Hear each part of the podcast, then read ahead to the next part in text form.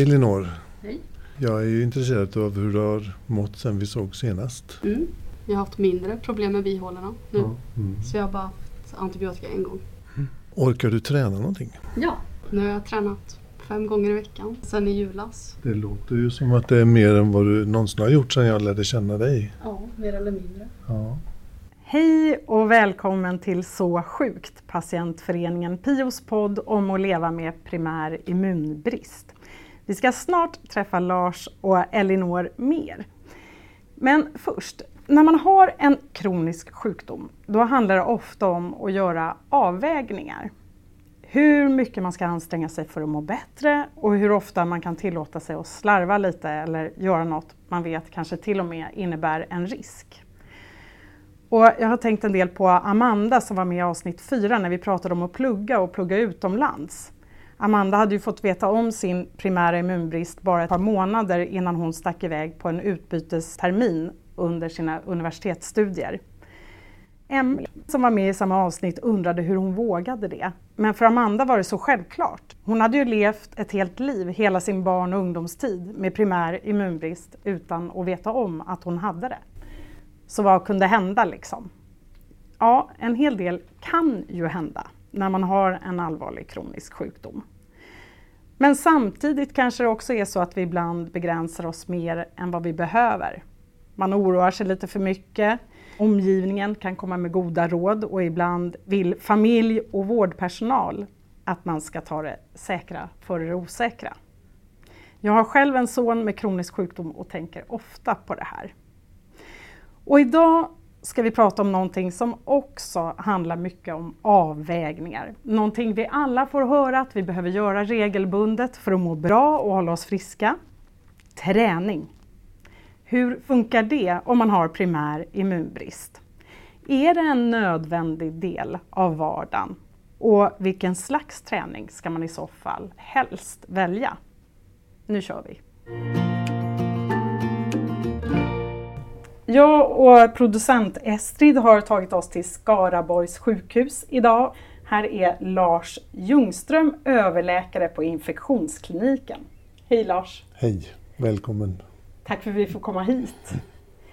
Vi ska strax prata om träning med dig, Mm. men först så ska vi prata lite grann med din patient som sitter Mm. mitt emot, Elinor Karlbom. Hej! Hej. Du skrev till oss på Så sjukt när vi efterlyste någon som ville prata om träning. Mm.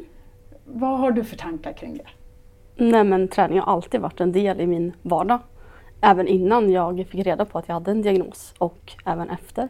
Så därför tyckte jag att det var viktigt att få prata om det. Och för att andra ska få höra också. Att man kan träna även om man har en diagnos. Men när fick du din diagnos? 2008, så när jag var 12. Men då var du redan aktiv och tränade Ja. mycket? Ja, då um, hade jag först höll på med gympa, sen ridning, friidrott och sen var det fotboll, innebandy. Men det som jag har hållit på mest med är handbollen.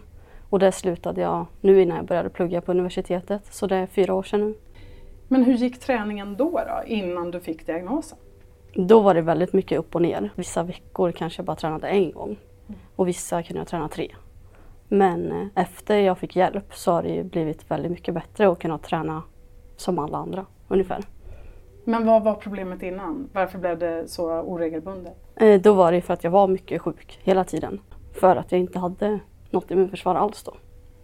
Du skrev till oss i, i brevet också att du ser en koppling mellan hur du mår Mm. och hur mycket du tränar. Ja. Kan du beskriva? Ja, alltså framförallt nu på universitetet så har det varit väldigt mycket upp och ner nu när jag bara tränat gym då. Istället när jag inte har någon lagsport så.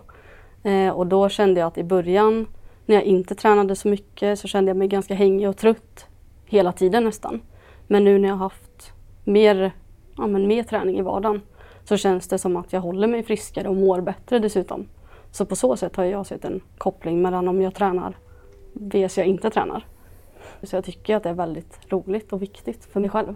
Hur ofta tränar du? Eh, nu har det varit fem gånger i veckan det senaste. Men eh, det går ju lite upp och ner. Som när jag har problem med bihålorna kanske det blir ja, men två gånger på en vecka. Men annars försöker jag hålla det mellan tre och fem. Vad är det för problem du får med bihålen? Mm, jag får väldigt ont i bihålorna så, så det går upp i huvudet lite. Hur, hur tycker du att det här låter Lars? Vad är ditt läkarutlåtande? Jag, jag tycker det låter som att eh, hon mår väldigt bra när hon orkar träna så pass mycket. Det, det är ju bra för eh, om man säger, välbefinnandet för människor i allmänhet. Men för människor med olika kroniska sjukdomar, till exempel primär immunbrist i synnerhet.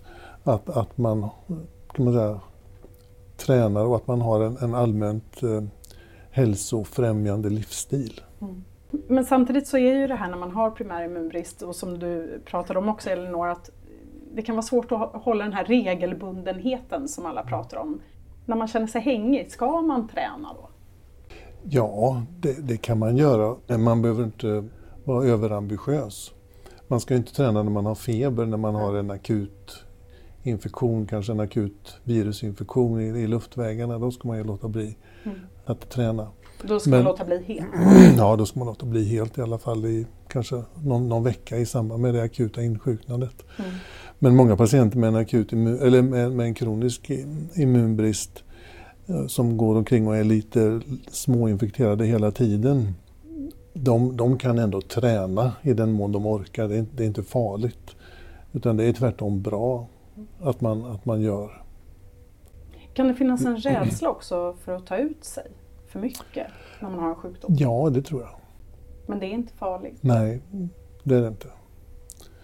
Framförallt i början innan man har lärt känna sin, sin sjukdom. För det gör man ju med tiden med kroniska sjukdomar så lär man ju känna, man lär ju känna sin egen kropp. Så att var och en känner, tror jag, väldigt väl var gränserna går, vad man kan.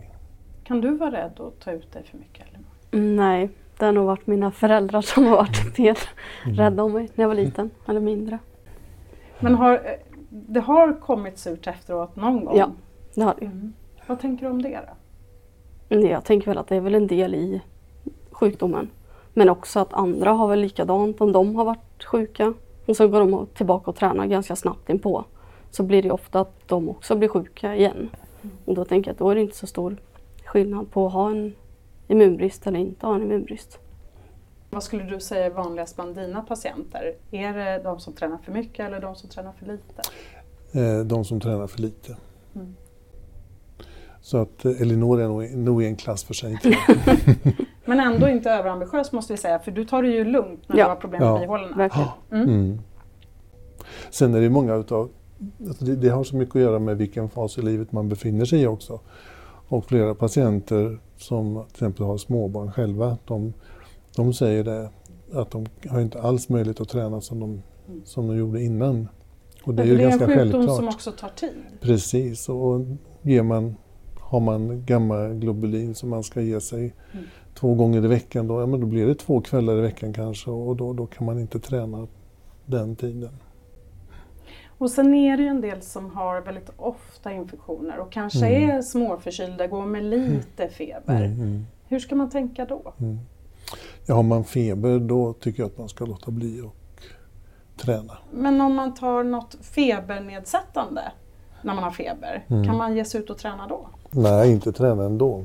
Feber är ju ingenting negativt i sig egentligen utan eh, det är nog en del av kroppens försvarssystem därför att många bakterier och virus förökar sig betydligt sämre eh, vid eh, 40 graders temperatur än vid 37 grader. Så att feber är en del av vårt naturliga försvarssystem. Och man behöver inte ta ner den om man inte känner att man mår särskilt dåligt utav den. Men kan man gå ut och träna om man tar ner den med Alvedon? Nej, nej, det skulle jag inte rekommendera. Begränsar sjukdomen dig på något sätt i träningen? Nej, inte som jag upplever det. Och det här är ju en, en patientgrupp där det finns så otroligt mycket variationer. Ja, Elinor, vad har du för slags primär immunbrist? Eh, jag har CVID som är variabel immunbrist. Mm. Eh, där jag har total avsaknad av IgA och lågt IgM och IgG. Men hur mycket behandling gör du? En gång i veckan har jag behandling. Lars, nu pratar vi träning och gym och handboll och sådär, men kan det räcka med promenader? Ja, absolut. Långa promenader är bra, eller cykla. Det är så olika vad man har för läggning och för intressen. Om man tycker om att dansa eller eh, klättra i berg eller vad det nu kan vara för någonting. Så, men att, att det är viktigt att man är, att man är fysiskt aktiv, det är jätteviktigt.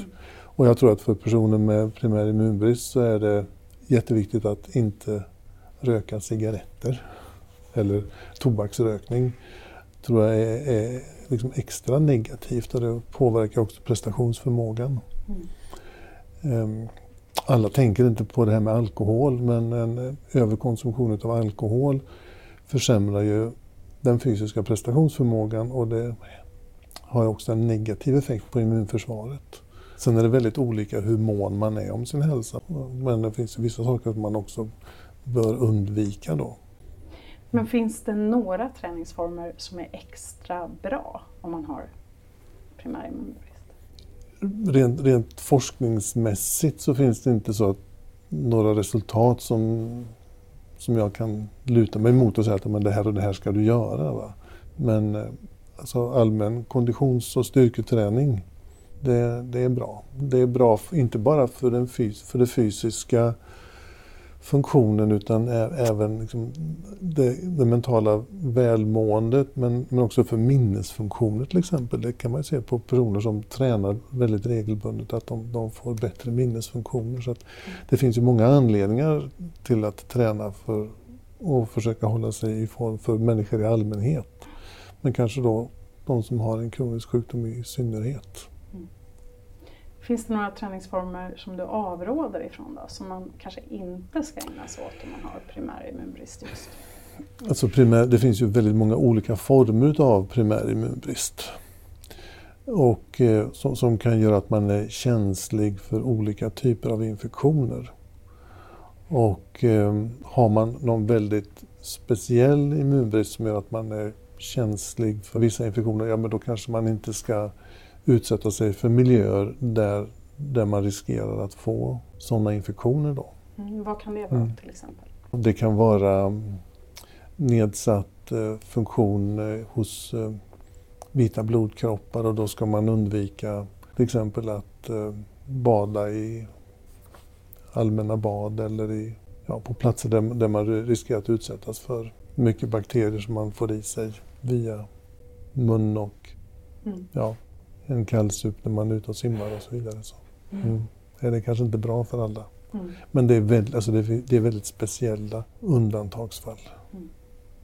Hur är det för dig Elinor? Har du, är det vissa träningsformer som du undviker?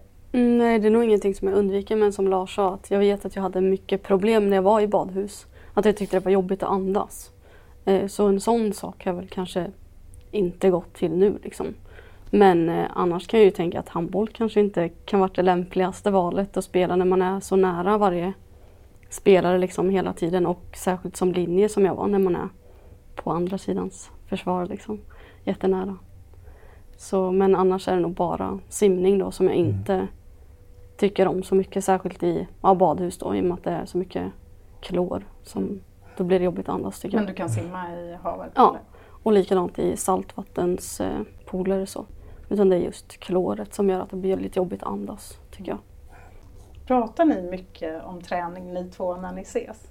Inte jättemycket, men jag tror att vi har berört det mm. ganska mycket ändå. Mm. Så att, för det har varit en viktig del. Det har varit viktigt för dig att du har kunnat träna. Och i början när vi träffades då kom jag ihåg att då var det, det var liksom jobbigt för dig att du inte mm. orkade, att du inte kunde göra det i den utsträckning som du ville göra. Mm. Och eh, som sagt, så här mycket som, som du gör nu, det kan inte jag minnas att du har gjort Nej. sen jag lärde känna dig i alla fall. Nej. Mm. Men blir träningen också för dig någon slags kvitto på hur du mår? Ja, lite så faktiskt. För det blir ju, när jag inte kan träna så mycket, då mår jag ju också sämre. Så det känns ju ändå som nu när jag kan träna mycket så känns det som att då har jag mått bra liksom, under en längre period. Och det känns ju kul. Ja, du får mycket mm. beröm här nu också. Ja. Exemplarisk, eller vad var det du sa mm. Lars? Ja, ja visst. Fantastiskt bra. Mm. Men du var ju ganska ung ändå när mm. du fick din diagnos. Ja. Vad fick du höra då av läkarna? Om att du, hur du skulle träna och sådär. Fick, fick du mm. ja. stöd i det? Eh, jag hade en fysioterapeut eller sjukgymnast, jag vet inte vad jag ska säga.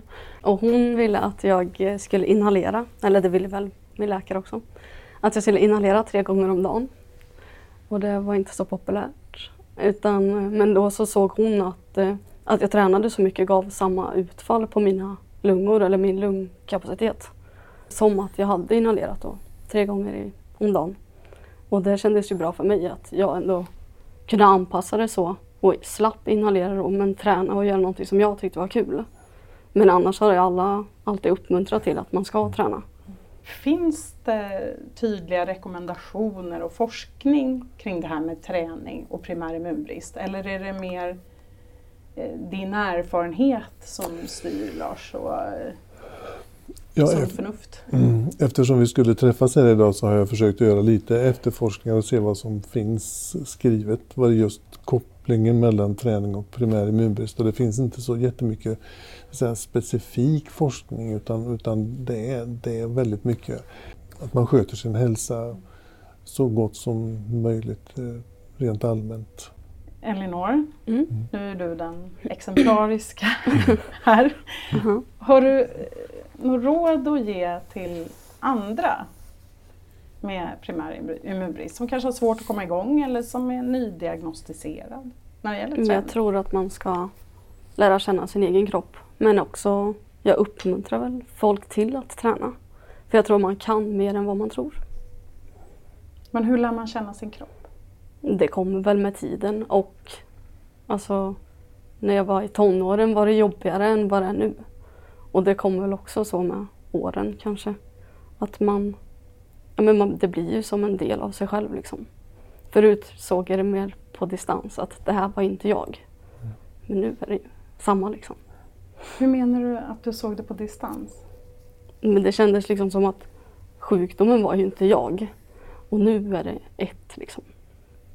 Ja, men tonårstiden är ju ofta en, en väldigt problematisk period för människor i allmänhet. Men, men särskilt då de som har en, en kronisk eh, sjukdom. För att eh, men, tonåringar vill vara som alla andra mm. tonåringar. Mm. Man vill inte vara avvikande och det, det, är väldigt jobbigt att tänka på sig själv som icke frisk och att man inte kan göra precis allt det som ens kamrater kan göra. Så det, det kan vara ett, ett, antal kämpiga år man måste ta sig igenom helt enkelt som inte är enkla. Jag tänker att tonårstiden är också mm. revolt ja, mm. och att man kanske börjar mm. slarva. Mm. Ja, vi har en, en patient, hon tröttnade på det här med gamma globulin så att uh, en uh, gång efter ett sommarlov när hon kom på sitt vanliga återbesök. Då hade gammaglobulin tagit slut i början på sommaren och sen hade hon inte tagit något för hon inte ville ha det. för att det var för jobbigt. Mm. Hur mådde hon då? då? Jo men hon, sommartid mår många ändå ganska bra så hon mådde ganska bra då ändå. Ja, och det här kommer vi att prata en hel del om i nästa avsnitt av Så sjukt. Det här med följsamhet. Som är inte så lätt alla gånger.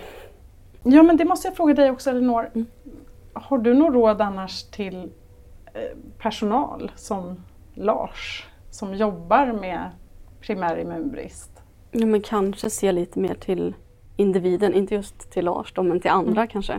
Att se mer till individen och inte följa någon mall. Utan så här, se vad de mår bra av. Som för mig var det inte, eller jag tyckte inte det var kul att inhalera. Och då funkade ju träningen för mig. Så kanske göra lite mer så och se till vad patienten egentligen behöver. För att känna sig likadan som alla andra. Typ. Mm. Jag har nog inte upplevt så, men jag tror andra har upplevt det så kanske. Det var ett bra, bra råd. Mm. Mm. Tar du till dig Lars? Ja, det pratas så mycket om detta, men alltså rent allmänt. Så det här med personanpassad eh, vård, det är ett väldigt hett område just nu alltså forskningen kan man säga är där och nosar. Eh, men eh, vi har inte kommit så långt att vi kan göra det fullt ut. Men jag skulle tro inom 10, 15, 20 år så kommer det vara helt annorlunda än vad det är idag. Det är liksom en och samma dos utav allting till alla patienter och eh, väldigt, väldigt lite individualisering. En storlek passar alla. Mm. Nu har vi pratat jättemycket om Elinors träning, men tränar du själv? Ja. Vadå? Eh, jag spelar tennis två gånger i veckan. Jag cyklar till jobbet varenda dag. Eh, och sen så springer jag lite grann, inte så mycket som jag skulle kanske vilja. Eh, men jag är ute ganska mycket. Det är jag. Mm. Mår, mår bra av det. Och även jag mår bra så att när magen blir lite för stor att, att gå ner fem kilo då, det, det märker jag direkt att jag mår mycket bättre utav. Gäller även doktorer. Mm. Jag kan fråga dig, vad, vad är det som ger dig glädje i att träna? Att man blir starkare, tror jag. Att det känns liksom, ja men har man sprungit två och en halv kilometer så känner man sen efter ett tag när man har gjort det lite, ja men någon gång i veckan så känner man ju, ja men jag orkar fem kilometer. Eller att jag kan marklyfta ett visst antal kilo och sen nästa gång kan jag ta ännu mer. Det tycker jag är kul. Elinor, om du tittar framåt nu då, hur, mm. hur, hur tror du att din träning kommer se ut framöver? Ja, nu blir det snart sommar och då kanske man inte är lika aktiv. Mm. I alla fall inte på gymmet, men ut och springa i alla fall. Men sen till hösten ska jag väl träna igen, men då flyttar jag ju hem hit till Skövde. Och, så då ska jag väl försöka hitta någon ny, kanske min syster att träna med. Får väl se. Mm. Kul. Mm.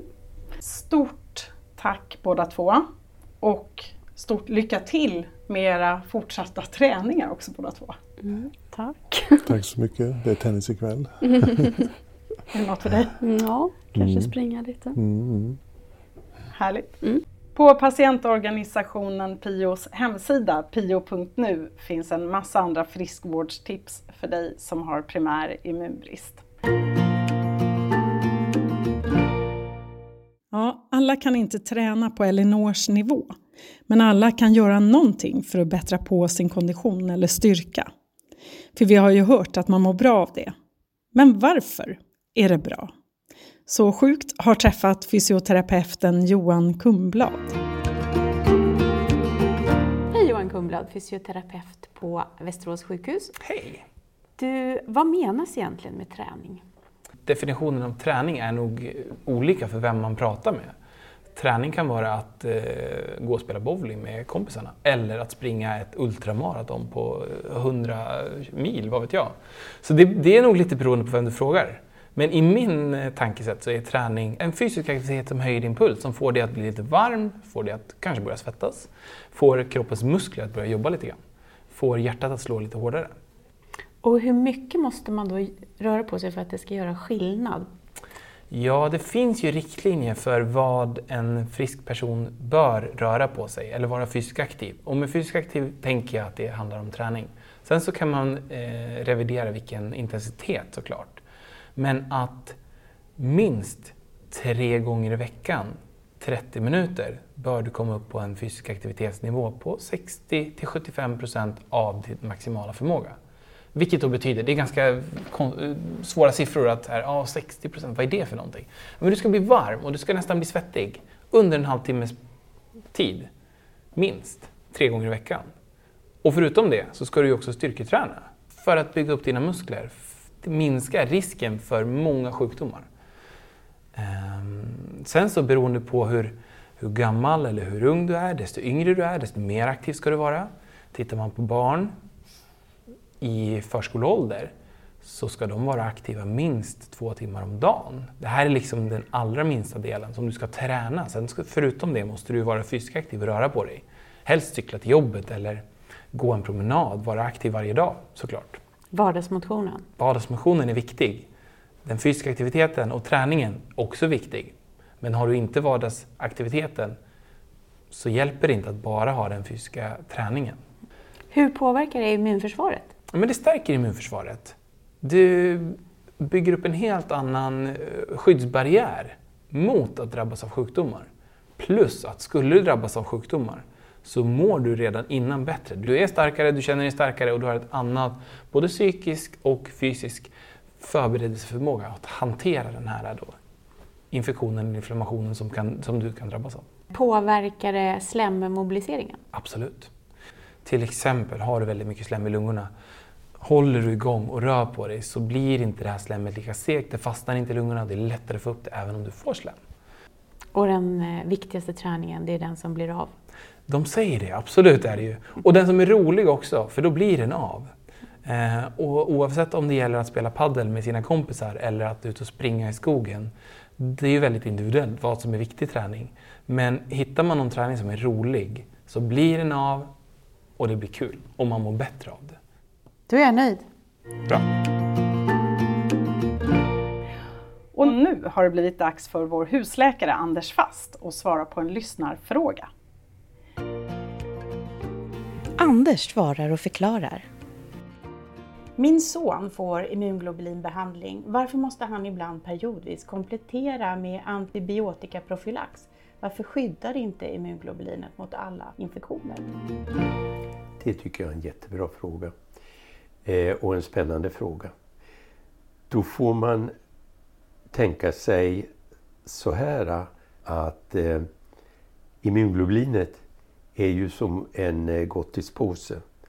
Där finns alltså vårt lördagsgodis men inte i form av kanske 20-30 olika saker utan miljoner olika och vi ska försvara oss. Men vi får den här gottispåsen så att säga med antikroppar mot någonting.